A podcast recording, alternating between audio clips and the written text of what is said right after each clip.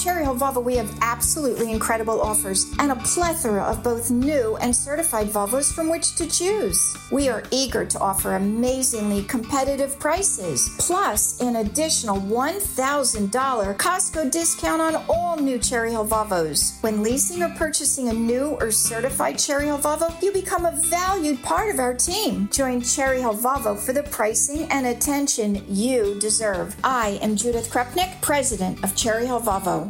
Worried about letting someone else pick out the perfect avocado for your perfect impress them on the third date guacamole? Well, good thing Instacart shoppers are as picky as you are. They find ripe avocados like it's their guac on the line. They are milk expiration date detectives. They bag eggs like the 12 precious pieces of cargo they are. So let Instacart shoppers overthink your groceries so that you can overthink what you'll wear on that third date. Download the Instacart app to get free delivery on your first three orders while supplies last. Minimum $10 per order, additional term supply. Politics, culture, chaos. It's time to make sense of it all. It's time to have a little fun. This is your afternoon dose of sanity. This is the Rich Zeoli Podcast. Well, the jobs report stinks. Biden's economy stinks. Didn't take any questions today. Came out again, read something on teleprompter, turned us back to America. And that's what happened.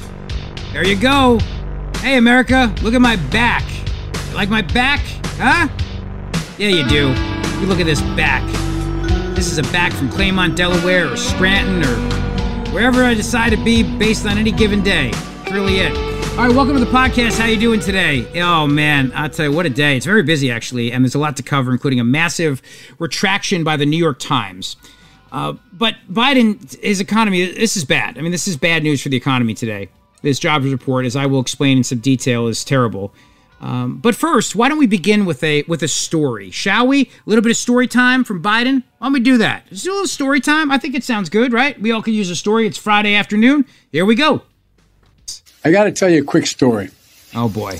Oh, When I was running for office, and Do you I'm think to. that everybody who works for him, just the minute he says that, I got to tell you a quick story. They just all do the same thing. They go, "Oh no, no, no, please, no, no, no, don't say it, don't do it, don't say it. No stories, no stories, don't do stories." Oh man, I got to tell you a quick story. When I was running for office, and I'm going to, I'm embarrassed. I can't remember exactly which state I was in, but a gentleman and uh, uh, I think it was his wife and a little girl said, "Could I?" Little girl said, "Could I talk to you?" And she had this. I Oh, couldn't I- te- understand what she had in her hand. It looked like a teddy bear. I can't, I can't even. It's too painful. I can't. I don't even remember what state I was in. We know what state you're in, Mr. President. It's not a good state. It really isn't. This is this is just just sad sad to watch here. Uh, Snarks was just asked a short time ago about the president's terrible poll numbers. And of course, they're making it about uh, people who don't get vaccinated. It's your fault that Joe Biden's economy stinks. I don't know if you knew this or not. If you're not vaccinated, it's your fault. It's amazing. very tough approval ratings these days. I know you probably like to talk about polls, and you might say that they don't mean anything, but um, it's also fair to say the White House, when there are good polls, you, you publicize them. So, what do you make of these really terrible polls? Uh, are they that he's doing something wrong? Is it just the communication, or is it he's doing the popular things that have to be done? Or something else? Sure. Well, look, I would say that this is a really tough time in our country. We're still battling COVID, uh, and a lot of people thought we'd be through it, uh, including us. Uh, and we, because of the rise of the Delta variant, uh, because of the fact that uh, even though it was a vaccine that was approved under a Republican administration, uh, even though uh, we now have full FDA approval, and even though it's widely available across the country, we still have a quarter of the country who have, uh, less than that, uh, 20% of the country who've decided not to get vaccinated. No question that's having an impact. And of course, as the president has said, the buck stops with him. So the economy stinks because people won't get vaccinated. You understand? Got that? Even though a guy on CNN today, Matt Egan, said this is the worst, actually the worst jobs gain, the worst jobs gain of the entire year. That's how bad the job gains were today. But of course, for Biden, we're just going to blame it on climate change or uh, COVID or something else. Never, never their fault. No, it's not the fact that people don't want to go back to work because they're still getting benefits, right? It's not that. Definitely not that, right, Snarks? I mean, come on. It wouldn't be that now, would it? Please. This is this, it's bad for Biden. It really is. But they wanted to ask him questions today, so he came out and he spoke and he took a victory lap in the economy, even though there's nothing to take a victory lap for. And then it was the first back again. America's back. Thank you very much. What do you say Americans who want to go back to work, sir? Jello. That's it. That's all there is. There's no nope. That's not like an encore. He doesn't come back to do another set. It's it's over. Worst jobs report of his presidency. Wow, amazing. amazing. Let's be clear. When you see headlines and reports of mass firings and hundreds of people losing their jobs, look at the bigger story. Yeah, look at the bigger story, right? I mean, what is the bigger story anyway? Hoss Cartwright was a bad dude. That's the bigger story, I guess. So Biden comes out and tries to take credit for this terrible economy, really bad economy today, without taking any questions. But he just says, ah, it's just a thing like bounces around like a ball around the room. It just bounces. It bounces. It, you know, up and down and hey, hey, this way, that way, it bounces. But layoffs and job reductions was the lowest in this country since 1997. Overall, the unemployment report shows almost 200,000 jobs were created last month, over 300,000 in the private sector, and 26,000 in manufacturing, offset by some seasonal adjustments in education hiring. The monthly totals bounce around, but if you take a look at the trend, it's solid. On average, 600,000 new jobs created every month since I took office. And in three months before I got there, that was one tenth what was being created. You see now then then then it's the blame Trump part of the story. Uh, his numbers are off, by the way. I know this will shock you, but his numbers are off. It's not good. The idea that it bounces around the room, just bounce, bounce, bounce like a ball, bounce, bounce. Reality check: over 180,000 workers left the workforce in September. People are leaving because they're getting benefits, and they're leaving. It's it's obvious. People cannot find enough people to work. We got 60,000 trucker jobs that are open right now. And it's the reason why all those those ships are sitting outside the ports with containers on them with toys and goodies and and all kinds of things on them because they can't when they unload them at the ports or so they don't have enough people to unload them at the ports and then they don't have enough people to drive trucks and deliver the stuff. So they're all sitting there right now sitting there. And this is what's happening and this is why this economy is so bad. To understand why the economy is as bad as it is you have to understand what the Democrats' goal is here, which is to make everybody dependent upon government. Everybody. And if you're dependent on government, you're not dependent on your employer. If you're dependent on government for healthcare, you're not dependent on your employer. If you can if you can get a government check, you don't have to be dependent on your employer either. The way to smash capitalism, the way to destroy it is to have the government take care of everybody so there's no incentive to work. And I know people think it's crazy they come up with an idea that there might be a point where there's a disincentive to work, but it's actually true there is a point where you reach a disincentive to work. In fact, there was a big study that came out recently, and it looked at the impact of child tax credits on the uh, disincentive to work because it phases out after a period of time, after a period of income. So actually, when you do the numbers, there is a point where you go, well, I if I make more money, I'm actually going to lose. I'm actually going to lose more money by making more money. And I know that that sounds crazy, but unless you can jump up to the very, very high categories of income, there are people making those choices. They go, well, you know, if I if I go up a little bit more here, I'm going to lose those credits, and then my tax rate is going to go up as well. So that's going to be a real big hit. So maybe we just stay where we are. They've made it so that they're they're taking away incentive in the private sector, and they're also taking away any reason to work because it used to be that if you didn't go find a job, you'd lose your unemployment benefits, but that's gone now. That's gone. That used to be the way it was. You know, if Hoss Cartwright didn't find a job, then his dad was going to yank the chain on him and do do whatever he was going to do to old Hoss over there. But whose fault is this dismal jobs report anyway? Whose fault is it? It's and it's a tribute to the hard work and resilience of the American people who are battling through this pandemic, working to keep their businesses afloat. Remember, today's report is based on a survey that was taken during the week of September the 13th. Not not not today, September the 13th when COVID cases were averaging more than 150,000 per day. Since then, we've seen the daily cases fall by more than one third, and they're continuing to trend down. We're continuing to make progress. See, it's COVID. COVID's the reason why. Because COVID. The jobs report stinks because COVID. No, it stinks because people don't have to go back to work right now. That's that's that's the reality here. That's the truth. And if you want to take a look at the situation and what Democrats are looking at right now and why it's so bad for them, I will bring you a representative, Mikey Sherrill from North Jersey. She's in a district that was a Republican district forever uh, by the uh, Rodney Frelinghuysen. He had that district for a long time. Rodney's a real, real nice guy, and he's enjoying his retirement now. But Mikey Sherrill is a Democrat she's in a district that could easily, especially with redistricting, become a Republican district again. So, as you know, every 10 years after the census, they redistrict all the congressional districts according to the Constitution. They apportion the number of House seats based on the population. It's a fixed number, it doesn't change 435. New Jersey's not losing one this year, but they have to redistrict and they're going to move things around so that everybody gets the same amount of representation. And you do that by having a bipartisan redistricting commission. It's made up of a, an equal amount of Democrats and Republicans. And they have to work on this. And then it gets approved by a judge who signs off on it. Usually it's a member of the state Supreme Court who signs off on it. And ultimately, it, that that is the redistricting commission's plan and and there's policies and procedures and everybody gets along and you know it's a nice show of uh, of bipartisanship because the goal of both sides is to protect their turf and if there's somebody they don't like, it's an easy way to get rid of them by just adding a town here, taking away a town there. You know what I mean? If you're suddenly a Democrat in a in a district that's very competitive for Republicans, and they take away one of the bluer towns in your district, and they give you another red town, or they just take it away in general because you've you just population numbers don't justify having it, you got a problem. You got a problem because now you're a Democrat running in a solidly red district versus a purple district 10 minutes ago.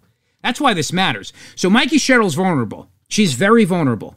And this is what she said after the jobs report came out. Needs, uh, you know, you were talking about the jobs numbers. Something that no one seems to be talking about, and I didn't hear it from your panel, is how bad those jobs numbers were for women. Yeah. We have seen again and again and again how bad our jobs numbers are for women. And I have heard the same thing that your panelists kind of alluded to from people in my district, employers who can't find employees. Oh, people are being paid to stay home. And I said, well, that ends, right? That ended in September. But let's see. Because I have to tell you, I'm a mom of four kids, and the the childcare hits that families are facing across this nation are going to make it hard for working parents to get back to work. And you know, we saw that in the, the bad April jobs numbers, where women didn't about the jobs numbers Sorry. In these last jobs numbers, women actually lost 26,000 jobs in the market. We're estimating. We lost 26,000 jobs in the market. That's pretty bad. Pretty bad, if you ask me. She's nervous because she knows that she could lose. Because the American people don't like this. They don't like the, the, this weakness that we're seeing everywhere. And and even a CNN panel was shocked by how bad these jobs reports were. Were I mean, really, this is this is I love this too. CNN panel. You know that CNN they were just not ready for this. Nobody told them what the reaction was supposed to be. Things are coming down pretty rapidly. We just have this wow. jobs report. Steve, what do you see? 194. Whoa. I see 194,000. That is real low. Wow. Yeah, it is. It is really low. You're right. This economy stinks. Biden stinks. You know what a lot of it is too is a lot of companies are so desperate for workers, but a lot of them are maybe even waiting right now to hire higher paid workers because they don't know what it's going to be like for them for the corporate tax rate when they get hammered with that. They don't know and that may be an area of concern. And she says we stop paying people to sit at home in September. I don't believe that that's accurate. I don't believe that. But the weak September jobs report misses missed the prediction by 60%. 60% was the projection. Missed it by 60%, the smallest gain this year.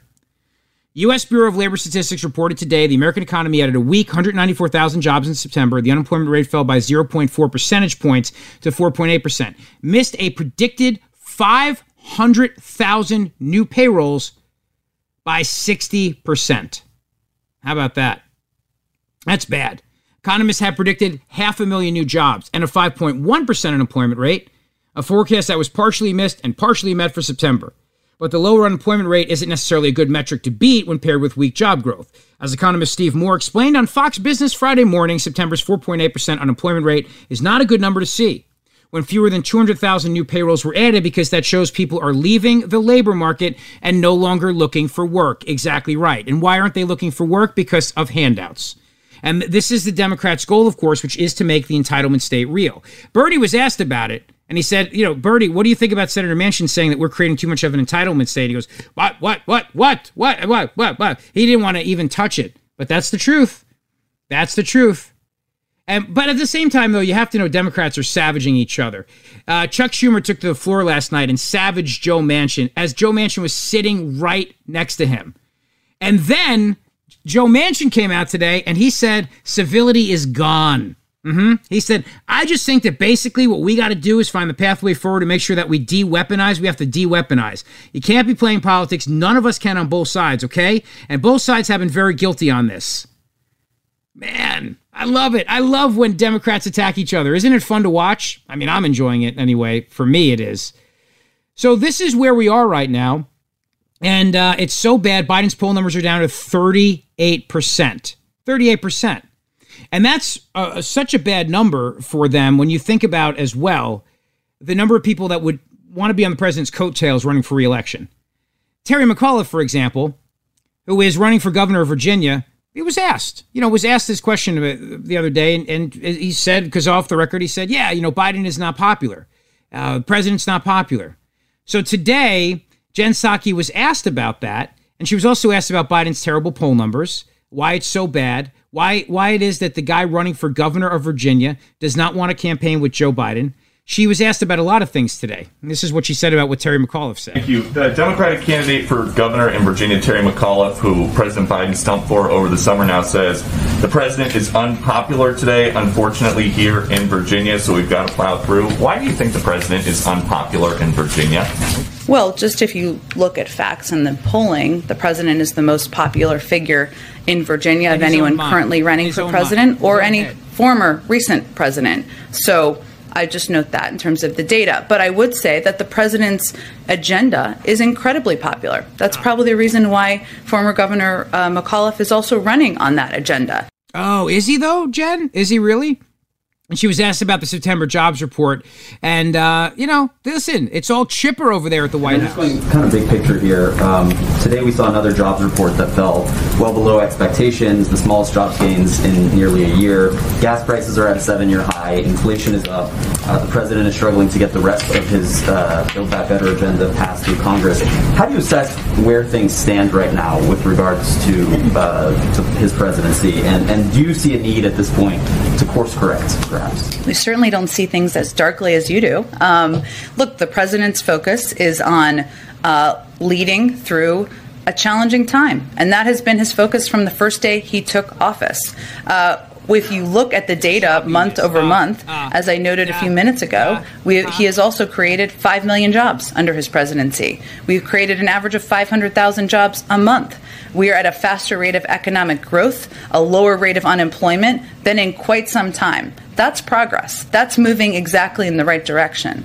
And as it as it relates to the president's agenda, uh, we're continuing to press forward uh, with uh, members of Congress who have a broad range of views about the path forward. But we're making progress. The president remains confident we're going to get it done.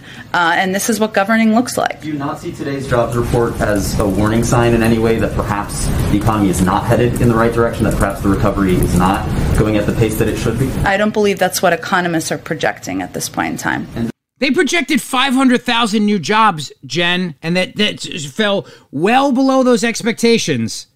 Well below those expectations. And I mean, do you feel in your life like the economy's going great? Do, do you think so? How about the gas prices? I see everywhere I look now the gas prices are soaring. And you know why? It's because Biden's waging a war on energy. Psaki was asked about that today, too. Biden administration now, we've cut off the Keystone XL pipeline, cut off Jillian ANWR. Now, we used to be, we went from being the world's largest exporter of oil to now our old buddy Putin. This guy's making a killing over there because of our incompetence. He's happy to sell to our, our, our friends and neighbors. Oh, believe me, Vlad will step in and fill the void. There's no doubt he would be happy to. Thank you. And then just uh, one quick question on, on gas prices. Um, Reuters has uh, some reporting that shows uh, a lot of American uh, consumers we're talking to have started to link the rise in gas prices to the administration's policies uh, that ban uh, fossil fuels. Uh, for example, a pause on federal leasing on land and water. Um, and so my question is, why a lid on production uh, at home uh, with American companies and instead ask OPEC for more production where that production is perhaps not as environmentally regulated? Um, is there any consideration perhaps being given uh, to uh, to this, um, you know, keeping in mind rising gas prices? Well, we are in touch. We are not a member of OPEC, as you all know. Uh, we are in regular touch with OPEC, and we have also raised um, issues of supply uh, in meetings that members of our national security team and others have had in recent weeks, as I have confirmed from here. Uh, we, of course, want to address uh, the short term supply issues. One of those issues, as we know, uh, was uh, related to Hurricane Ida and the impacts in the region, which we took steps to address. Let me stop it right now. this reporter is asking a very good question, actually, about Biden cutting off the exploration of oil and other fossil fuels. And Jen Psaki's completely dodging it. She's like, oh no, we got we're calling OPEC. Hang on, let me shoot a text. Hey OPEC, can you release more oil? XOXO Jen. And then she goes, oh, and then also the Ida, and then the ship got stuck in the canal. And you go, wait, what are you talking about? What? Like, yeah, the ship got caught and then it was stuck, remember? And they had to get people and they had to put a little put a little soap on it, get a little they turn it, because that's what you do. If your kids get stuck in something, a little soap, get it a little lubricated, and then go boop like that. Or if you can't get your ring off, you got real fat, you know, and your ring gets stuck, you put a little dishwashing soap underneath it, and you go, whoa, it comes right off. Or it's slippery like that. I think this is basically the same comparison she's making about the bad economy right now. Rising gas prices. Well, we are in touch. We are not a member of OPEC, as you all know. Uh, we are in regular touch OPEC, with OPEC, and me. we have also raised um, issues of supply uh, in meetings that members of our national security team and others have had in recent weeks, as I have confirmed from here. Uh, we, of course, want to address uh, the short term supply issues. One of those issues, as we know, uh, was uh, related to Hurricane Ida and the impacts in the region, which we took steps to address certainly at the time. Uh, but our view, to, to go back to your original question, is also that, well, we need to take steps to address short term supply issues. We need to also keep our eye on the long term and the impact of the climate, uh, the crisis that is we are in the middle of, uh, and ensure that we are uh, continuing to encourage the production and rise of renewables and the clean energy industry, which is exactly what the president's uh, proposals would do. Go ahead. Basically, let me explain. They uh, they don't care that the oil supply and the gas supply in this country is low. They don't care. It's part of the plan. It's all part of the plan. It's they're fine with this. This is not a problem for them because long term, it's all about climate change. It's all about climate change. It's all about climate change. Period. That's it. That's it. So you understand then why they are not going to actually do anything about this. They could tomorrow turn. You know what? We're going to redo the. Forget me canceling the Keystone XL pipeline on the first day I was in office. We're going to put it back in place. Start drilling in ANWR again. Let's go. Let's do this. Let's get behind natural gas. Let's get behind coal. Let's get behind all this. Nope. Not not going to do it. No way. They're not going to do it. That's the truth. That's the truth right there for you. Let's cut through the BS. This is the Rich Zeoli Podcast. All right, a couple of other things for you on this Friday afternoon. Uh, the Federales showed up today at two different nursing homes in New Jersey to investigate the nursing home deaths. Over 190 uh, people died at veterans facilities and nursing homes at these two places. And the feds came to investigate. Even though, if you remember, Governor Phil Murphy of New Jersey last year called it politically motivated. It was just Trump wanting to do an investigation. Well, Trump's no longer president. The person who was the U.S. attorney for the for the district uh, is is no longer. It's now a Biden appointee. And uh, the Justice Department's changed hands too. And yet they're still going forward with the investigation of the incompetence of the nursing home deaths, including something I found fascinating in the story about this today, which said that the the staff members at nursing homes coordinated with the Murphy administration to not wear PPEs, which is amazing. To not wear PPEs. So let me share this with you. Federal investigators from NorthJersey.com descended on two state run veterans' homes this week as part of the U.S. government's investigation into deficiencies in care at the nursing homes that had one of the highest COVID deaths in the nation. Sources at both homes say investigators from the U.S. Department of Justice interviewed residents and staff at the beginning of the week at the Menlo Park Veterans Home and Wednesday and Thursday at its sister facility in Paramus. And the Attorney General's office confirmed, in fact, that yes, they were on site at both homes. The Justice Department announced the investigation in October 2020 in a letter sent to Governor Phil Murphy. It was then, at the time, sent by then U.S. Attorney Craig Carpenito and Eric Dreiband, an Assistant Attorney General in Washington. Our review of publicly available information gives us cause for concern that the quality of medical care at these nursing homes have been deficient, they wrote. Investigators will look whether there was a systematic violation of the Constitution or federal law at these two long term care facilities. Our focus will be on the adequacy of medical care for residents generally and during the coronavirus pandemic in particular. They want to know if any of the residents at these nursing homes, if there were violations of the Civil Rights of Institutionalized Persons Act which protects residents of nursing homes and other state run institutions from egregious or flagrant conditions that cause harm. Now, these nursing homes had incredible mismanagement. Just, I mean, it was it was a mess. It was a mess. But these two places had the highest death count. Menlo Park at 103 residents died, while Paramus had 89. A nurse's aide also died at each facility from the virus. Now, last October, a spokesman for Murphy called the investigation by the administration of then President Donald Trump politically motivated. But as they write on NorthJersey.com, a year later, the investigation is continuing with Trump gone and a change in administration to President Joe Biden, a Murphy ally. It is also continuing even though two officials who launched it no longer work for the Justice Department. Carpenito, a Trump appointee, stepped down in early January prior to Biden's inauguration. So did Dreiband, who's now in the private practice. Similar investigations were dropped, but not this one. They dropped investigations in New York, Pennsylvania, Michigan, but not Jersey. So the feds were on were on site, and this is scary. Now, one staff member said they wanted to share their concerns, but they're intimidated. We don't know what they're looking for, and we don't want to make any mistakes. Another said they hope to meet with the investigators secretly because there are eyes everywhere.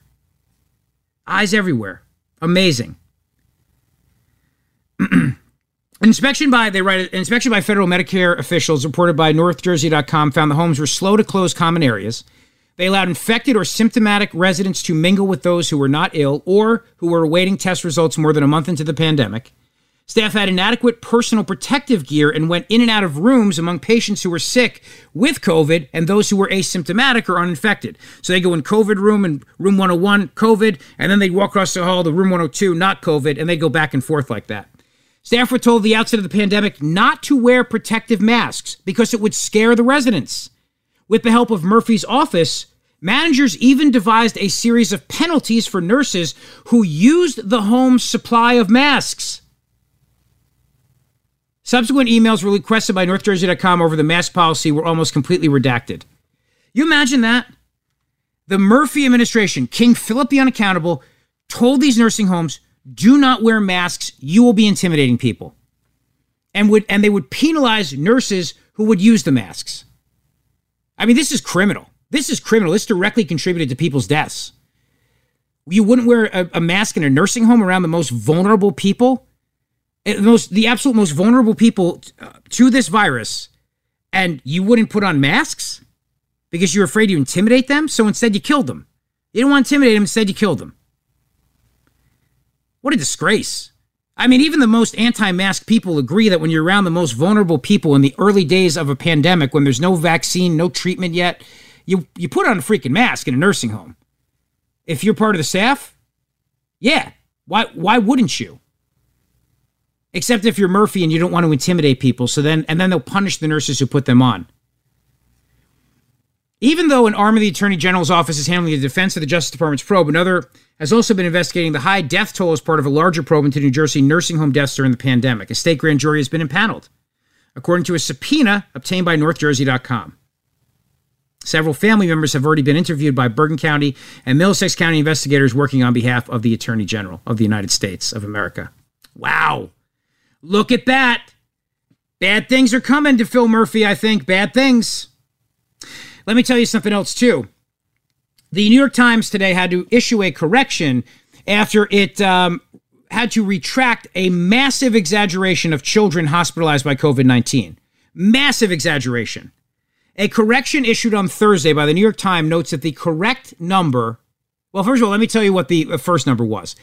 They reported, the science reporter, Apoorva Mandavilli, who was the one, same one who said that anybody who brings up the lab theory is, is a racist. On Wednesday, she said that nearly 900,000 children have been hospitalized with COVID 19 since the pandemic began. 900,000. Now, I don't read the New York Times, but if I did, I'd fall out of my chair and have a heart attack because, my God.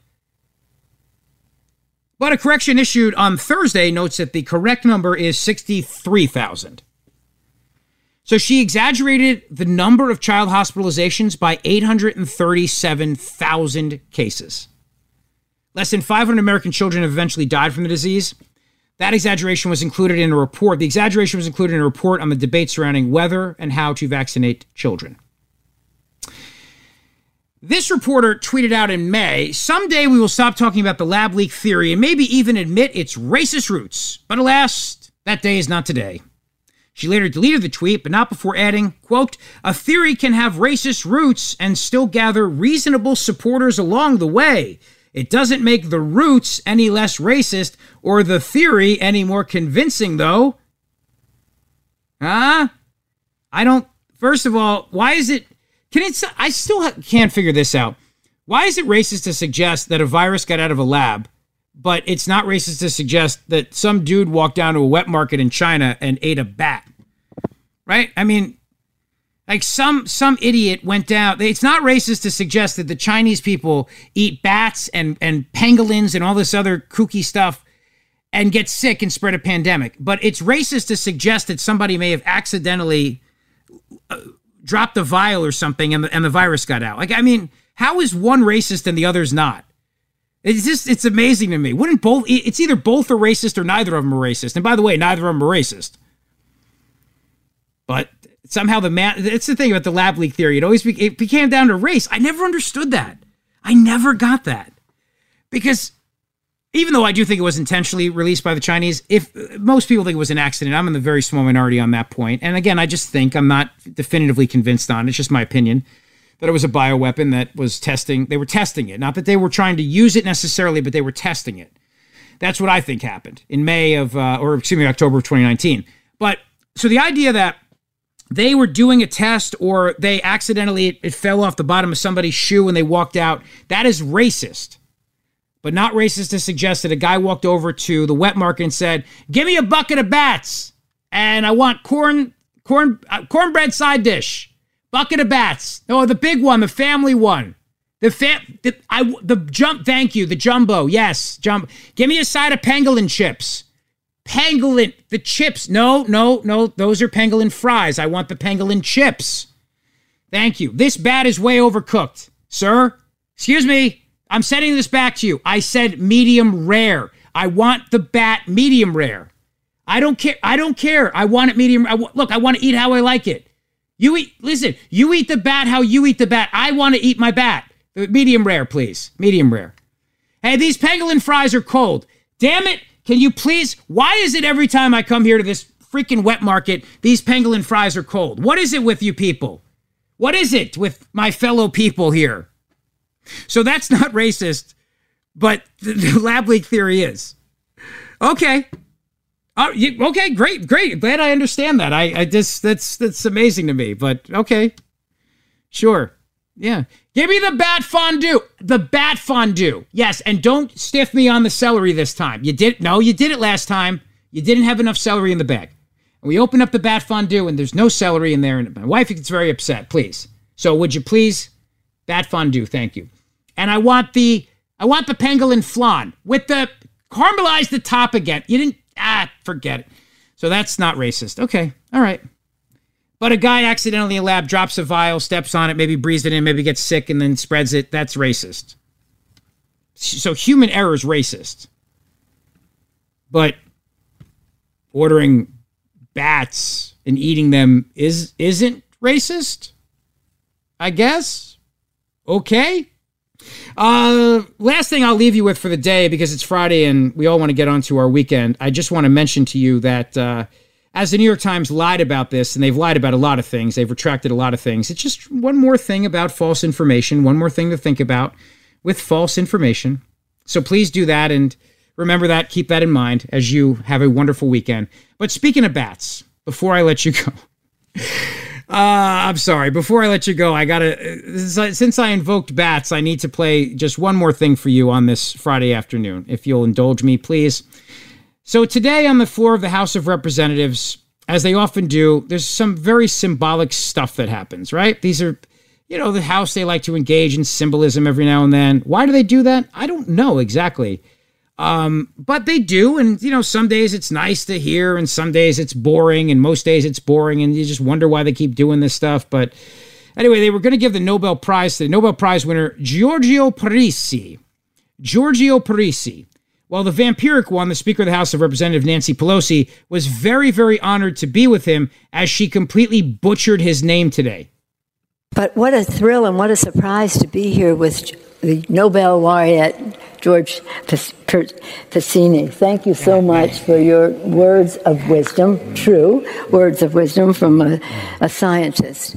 Science, science, science. Science. The answer to so many challenges, whether it's climate, COVID, um, or computing, blood shortages, whatever, uh, the answer to so be. much. Uh, Sometimes in Congress they say to us, well, it's either science or faith. Yeah. No, that's not a choice. Science is an answer to our prayers. and it's an honor to be with you. Congratulations. And thank you for taking the time to share uh, those words of wisdom. George Parisi. Ah, We're in the same room with him. Go. Isn't that exciting? right at the end there. Look at you.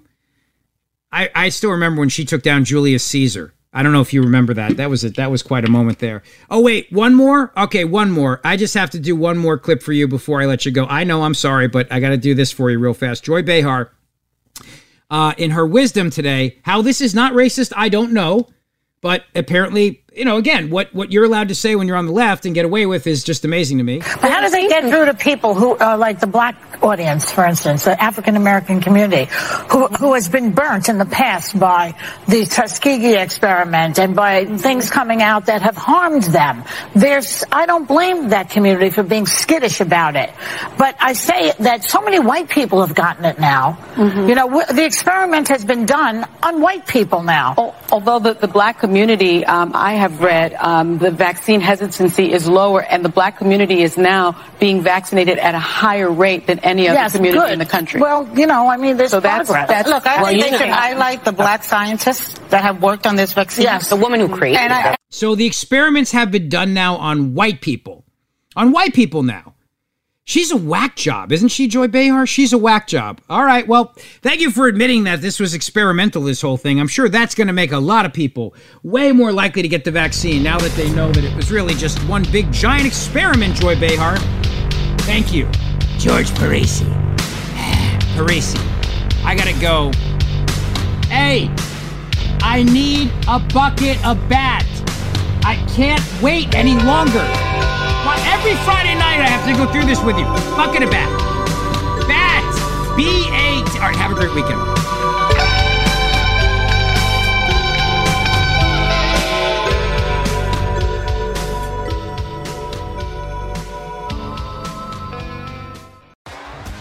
T-Mobile has invested billions to light up America's largest 5G network from big cities to small towns, including right here in yours. And great coverage is just the beginning. Right now, families and small businesses can save up to 20% versus AT&T and Verizon when they switch. Visit your local T-Mobile store today.